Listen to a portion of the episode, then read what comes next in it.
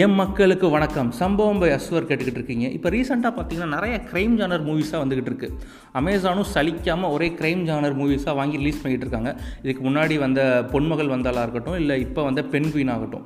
ஏன்னா முந்திலாம் ஒரு காலத்தில் ஃபுல்லாக பேய் படமாக வரும் பேய் சீசன் சொல்லுவாங்க. இல்லைனா காமெடி படமாக வரும். இது காமெடி சீசன் அப்படிம்பாங்க.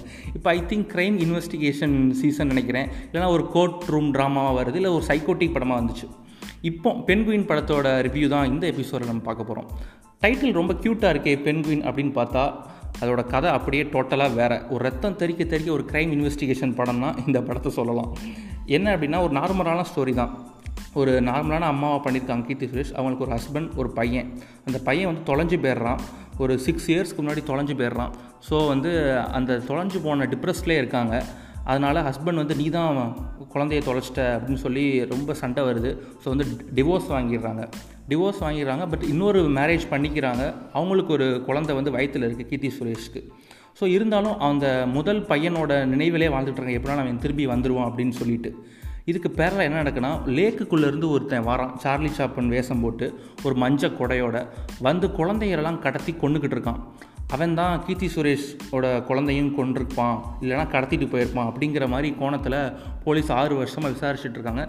இவங்களும் கொஞ்சம் கூட சலிக்காமல் இப்போ வாழ்ந்த ஹஸ்பண்டோட குழந்தைய வயிற்றில் இருக்குது எக்ஸ் ஹஸ்பண்ட் விட்டுட்டு போனார் இல்லையா? அந்த குழந்தையோட நினைவிலே கீர்த்தி சுரேஷ் வாழ்ந்துக்கிட்டு இருக்காங்க.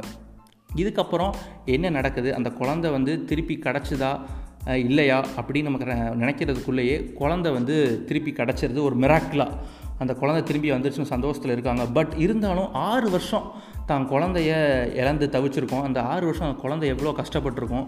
யார் அவன்? லேக்லேருந்து ஒருத்தன் சார்லி சாப்பன் வேஷம் போட்டு வரேன்னு ஏன் நம்ம குழந்தைய டார்ச்சர் பண்ணணும்? அப்படிங்கிற ஒரு க்யூரியாசிட்டியோட தேட ஆரம்பிக்கிறாங்க. நிறைய ட்விஸ்ட் அண்ட் டர்ன்ஸோட செகண்ட் ஆஃப் வேறு லெவல் எலிவேட் ஆகி போய்கிட்டு இருக்கோம் கடைசி இவன் தான் குழந்தைய கடத்துறானா? அப்படின்னு நம்ம ஆச்சரியப்பட்டு பார்ப்போம். ஏன்னா நம்ம எதிர்பார்த்துக்கவே மாட்டோம். அப்படி ஒரு ஆள் தான் குழந்தைய கடத்திருப்பான் அதுக்கப்புறமும் கிளைமேக்ஸ்லேயும் கூட இன்னொரு ஒரு ட்விஸ்ட் சரியான ட்விஸ்ட் வச்சுருப்பாங்க. இவன் தாண்டா உண்மையாக குழந்தைய கடத்தியிருப்பான் அப்படிங்கிற கோணத்தில் போய்கிட்டு இருக்கும் படம். பட் படத்தோட முக்கியமாக ப்ளஸ் நான் என்ன பார்த்தேன்னா படத்தோட பிஜிஎம் சந்தோஷ் நாராயணன் சும்மா மிரட்டி எடுத்துட்டாரு. எங்கெங்கெல்லாம் மியூசிக் தேவையோ அங்கங்கெல்லாம் மியூசிக் சில இடத்துல மியூசிக் தேவையில்லைனா மியூசிக் அப்படியே தவிர்த்துருக்காரு.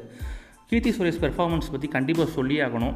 வயிற்றில் ஒரு குழந்த கூடையே ஒரு இன்னொரு குழந்த ரெண்டையும் காப்பாற்றணும் ஒரு மெச்சூரான ஒரு அம்மா என்ன பண்ணுவாங்களோ அந்த வேலையை ஒரு பயப்படாமல் அம்மானா இப்படி தான் இருக்கணும்.